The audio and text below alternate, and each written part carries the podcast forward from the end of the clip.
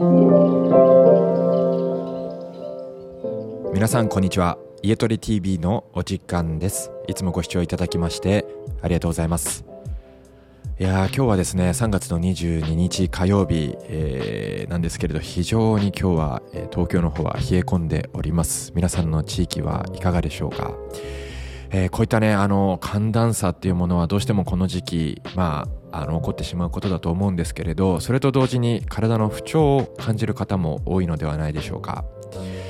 この寒さ暖かさというものは自律神経に非常に影響を与えるもの、まあ、気候だったりとか気圧の変化によって自律神経というのは、え、変化をすると思いますが、え、それによってね体調崩される方も多いのではないでしょうか。今回はこの自律神経と、え、背骨の関係性についてお話をしていきたいと思います。皆さん背骨と自律神経関係性が実は関係性があるっていうことはお聞きしたことありますか？実はですねこの背骨の部位によって、えー、自律神経というものはですね少しこう働き方が変わってくるんですね。皆さん交感神経と副交感神経というのは聞いたことがあるかと思います。交感神経というのは、まあ、分かりやすく言えば、えー、スイッチをがオンになっている状態で副交感神経というのはスイッチがオフになっている状態まあ、オフというよりもリラックスしている状態っていうイメージですね。なので人間はこの副交感神経と交感神経というのをですねあの生活のリズムに合わせて、まあ、バランスよく、行っているわけですけれどこのバランスが崩れてしまうと、え、体調が悪くなってしまうと体に不調が起こってしまうというわけですね。例えば朝起きて、えー、皆さんカーテンを開けて太陽の光を浴びて、まあ、交感神経が優位になって、えー、お仕事に行かれたりとか運動されたりすると思います。で寝る前っていうのはお風呂に入って、えー、副交感神経を優位にさせて、えー、暖かいお布団に入って眠りにつくと思います。こういった形で皆さんそれぞれの生活のスタイルに合わせて実は自然に、えー、自律神経というのはバランスをとっているんですよね。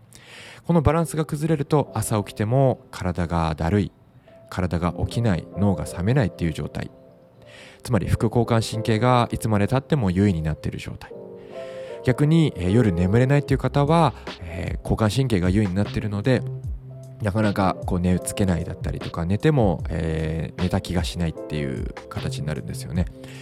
このバランスを整えていくためにさまざ、まな方法例えば音楽を聴いて副交感神経優位にさせてから眠りにつくでもいいですしアロマを焚いて副交感神経を優位にさせて眠るということでもいいと思います。例えば朝なんかは、え、しっかりと太陽の光を浴びる習慣を作って交感神経を優位にさせるということもありだと思います。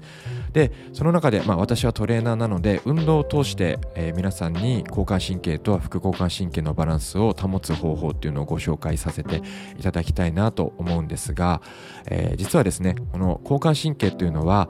特に、えー、胸椎部分、まあ、つまり背骨の真ん中の部分ですね。あとは腰椎部分腰の部分になります。この辺りに交感神経が、えー、あるというふうに言われております。ここの部分を動かしてあげることで、えー、交感神経が働きますので、まあ、緊張状態にもなり得ますし逆にスイッチがオンにもなると。分かりやすい例で言うと例えば皆さん腰痛を感じる時って、まあ、もちろん腰に痛みを違和感を感じると思うんですがこの時っていうのも同時に交感神経が優に働いている。つまり、えー、戦闘モード、えー、緊張状態っていうふうに言われるわけですね。で副交感神経っていうのは、えー、割と首のあたりですね。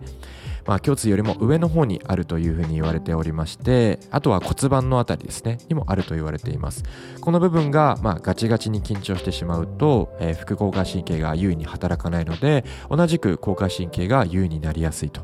いうふうなわけですね。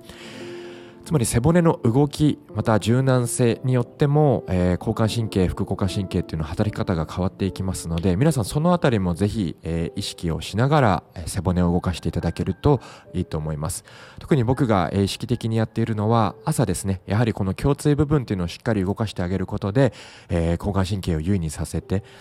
えー、一日のね始まりを、えー、気持ちよくスタートさせることができますので非常にこれはおすすめなのではないかなと思います。胸椎のストレッチとか運動に関しては、まあ、YouTube で検索していただくとたくさん出てきますし、まあ、僕の家トレ TV の YouTube の方にもこの胸椎のストレッチっていうのは、えー、載せておりますのでこちらの方も皆さんぜひチェックをしてみてください。はい。というわけで今回は背骨と自律神経の関係性についてお話をさせていただきました。特に今日みたいな寒い日っていうのはどうしても自律神経が乱れやすいのでぜひこの体を動かすっていうところもね一つあのーポイントとして押さえていただいてあのぜひご自身の体で試してみてはいかがでしょうか、